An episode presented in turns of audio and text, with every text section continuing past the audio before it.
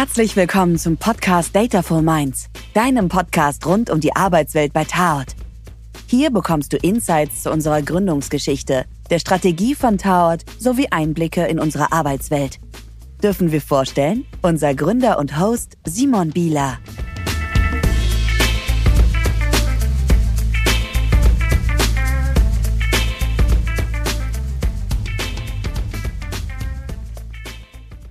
Hallo und herzlich willkommen zu einer neuen Ausgabe unseres Podcasts Specials Dataful Minds zum Thema unserer Vision, Mission und unserer Werte. Heute mal wieder mit Benedikt. Hallo Benedikt. Hi Simon. Wir wollen heute vor allem über einen ganz besonderen Wert sprechen, ähm, nämlich unseren Wert Courage oder im Deutschen Mut. Ähm, wir glauben, dass das Thema Mut bei Taut ein ganz, ganz wichtiger Wert ist, den wir gerne fördern wollen und wir wollen mutig sein bei uns in der Organisation. Ähm, hast du eine Ahnung, warum wir ausgerechnet dich eingeladen haben zu diesem Podcast? Vermutlich wollte keiner kommen. Ähm, nee, ich habe schon äh, rausgehört, dass ihr denkt, dass ich äh, durchaus was dazu erzählen kann und ich werde das mal versuchen. Okay, ich habe ähm, im Vorfeld in der Vorbereitung zu diesem Podcast ähm, überlegt, wo war ich selbst eigentlich mal mutig in meinem Leben?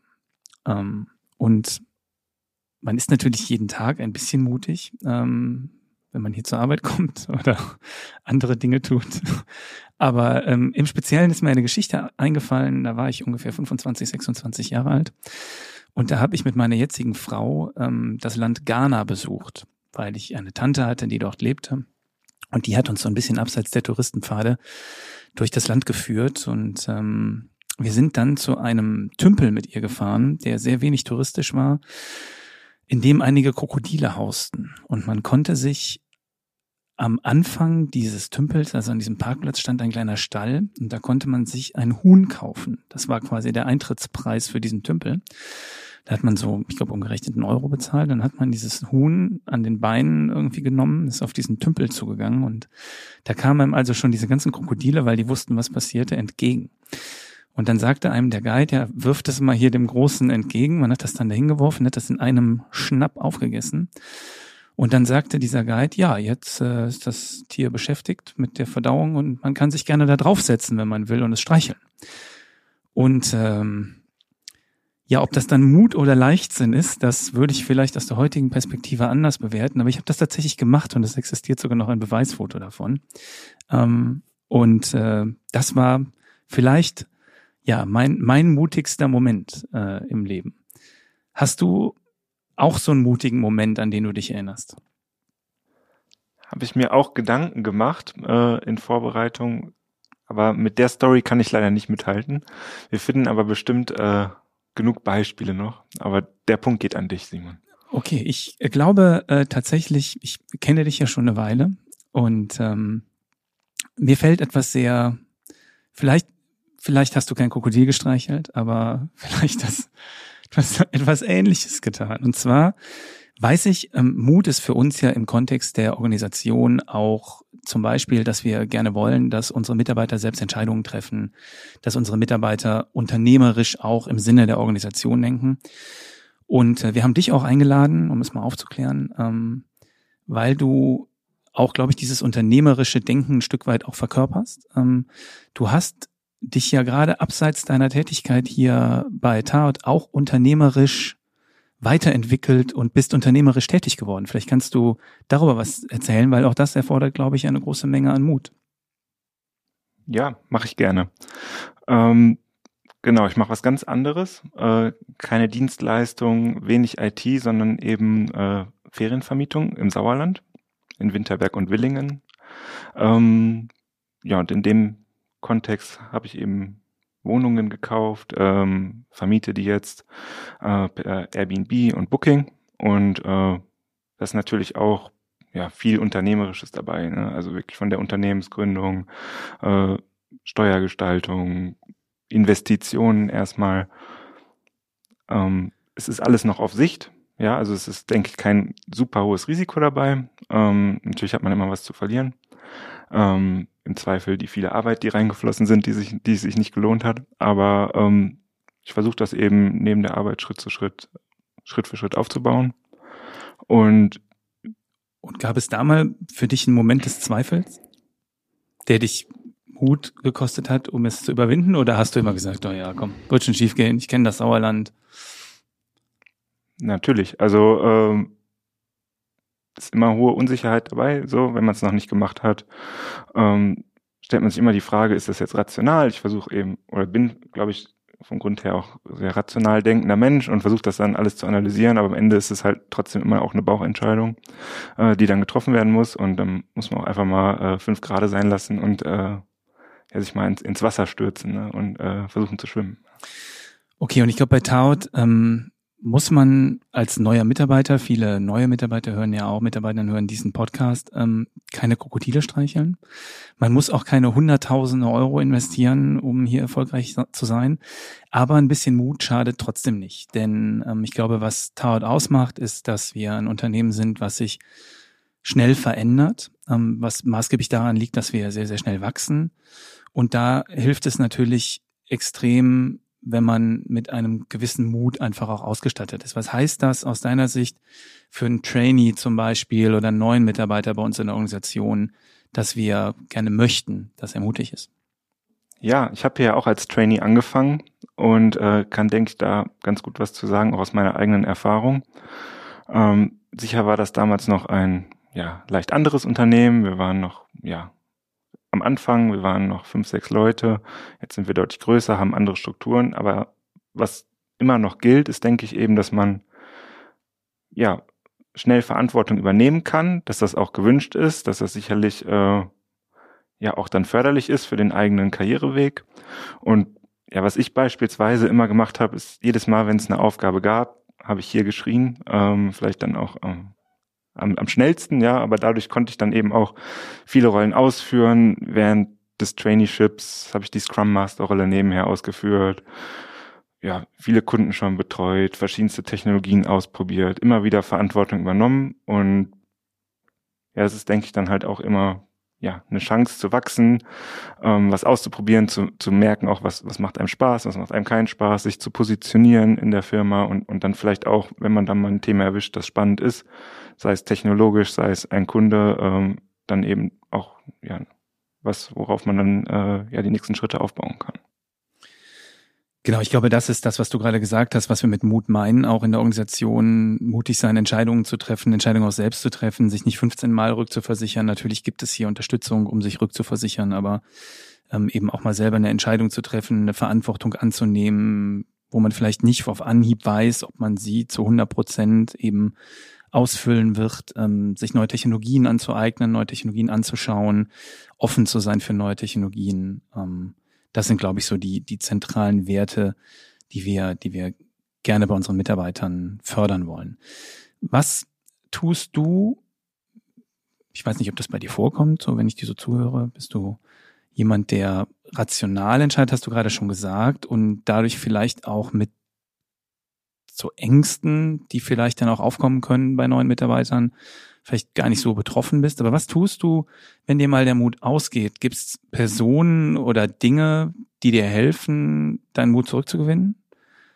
Bei mir ist es zum Beispiel, ähm, also ich habe das auch als Unternehmer, man muss relativ viele Entscheidungen natürlich treffen, die unter Umständen auch weitreichend oder riskant sind oder Dinge aufs Spiel setzen. Ähm, mir hilft es extrem, dass ich da nicht alleine bin, sondern mein Kompagnon Matthias, ähm, mit dem ich auch die erste Folge dieses Podcasts gemacht habe, der ist in diesen Momenten, wo mir der Mut abhanden kommt, immer mein Rückhalt. Ähm, das heißt, ich gehe zu ihm, tausche mich mit ihm aus. Ähm, wenn ich merke, okay, der ist da vielleicht auch nicht mutig, was diese spezielle Situation angeht, dann weiß ich, okay, vielleicht ist das Risiko wirklich zu hoch, was wir gehen. Ähm, aber ansonsten kann er mich auch oft ähm, wieder aus so einem aus so einem Tal herausziehen einfach auch, ähm, indem er einfach nochmal einen ganz anderen Blickwinkel auf die Dinge hat, als ich das habe. Ja, im Rahmen äh, von Taut oder eben von der Arbeit hier äh, habe ich ja auch im Laufe der Zeit vielleicht äh, einen Kompagnon gefunden.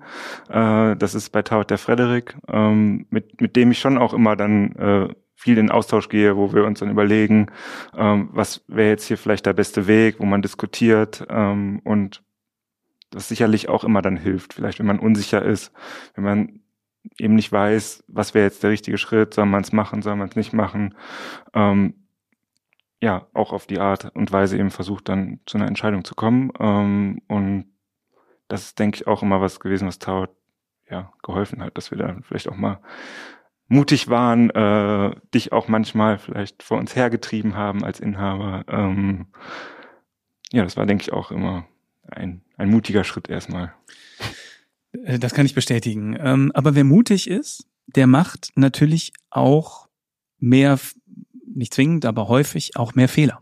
Ähm, was aber grundsätzlich, und wir wollen das zumindest in der Organisation, ähm, für uns ein Nebeneffekt dieses Mutes ist und wir wissen das und wir sind bereit, dieses Risiko der erhöhten Fehlerquote durch unseren, durch unseren höheren Mut, den wir einfordern, auch in Kauf zu nehmen. Ähm, ich selbst war auch manchmal schon zu mutig. Jetzt ist zum Glück die Geschichte mit dem Krokodil gut ausgegangen. Ähm, deshalb bin ich noch mit allen äh, Teilen meines Körpers heute hier. Aber es gab auch andere Geschichten, wo auch selbst mein Feedback bei Matthias irgendwie dann hieß, ja klar, ist eine super Idee. Ähm, und trotzdem hat sich natürlich im Nachhinein dann als Fehler herausgestellt. Wir haben zum Beispiel mal, ich habe das mal kurz angeteasert, glaube ich, in der ersten Folge, ähm, eine Salatbar besessen, weil wir ja in unserem unternehmerischen Mut, den wir so haben, gedacht haben, na ja, wir sind Unternehmer und wer Unternehmer ist, der unternimmt was und der kann eigentlich alles und Gastronomie, das können wir natürlich auch. Und deshalb haben wir eine Salatbar aufgemacht, die ja dann offiziell zwar nicht pleite gegangen ist, aber wir vermutlich immer mehr Geld da reingesteckt haben, als wir da rausgezogen haben. Ähm, so, das heißt, das trotzdem haben wir, glaube ich, aus diesem aus diesem Projekt, was wir da gemacht haben, was wir wahrscheinlich so ein Jahr oder zwei irgendwie sowas ähm, uns begleitet hat, unglaublich viel mitgenommen, was uns heute prägt. So und das ist was, was wir versuchen auch in unserer Führungsverantwortung bei unseren Mitarbeitern zu sehen, dass wenn Leute Fehler machen, sie versuchen, den Nutzen aus diesen Fehlern herauszuziehen und zu gucken, ähm, was können die, was können wir vielleicht auch als Organisation daraus tatsächlich dann auch lernen. Ähm, es gab gerade kürzlich so ein Beispiel auch, an das ich denken muss, ähm, wo so ein Fehler bei uns in der Organisation passiert ist.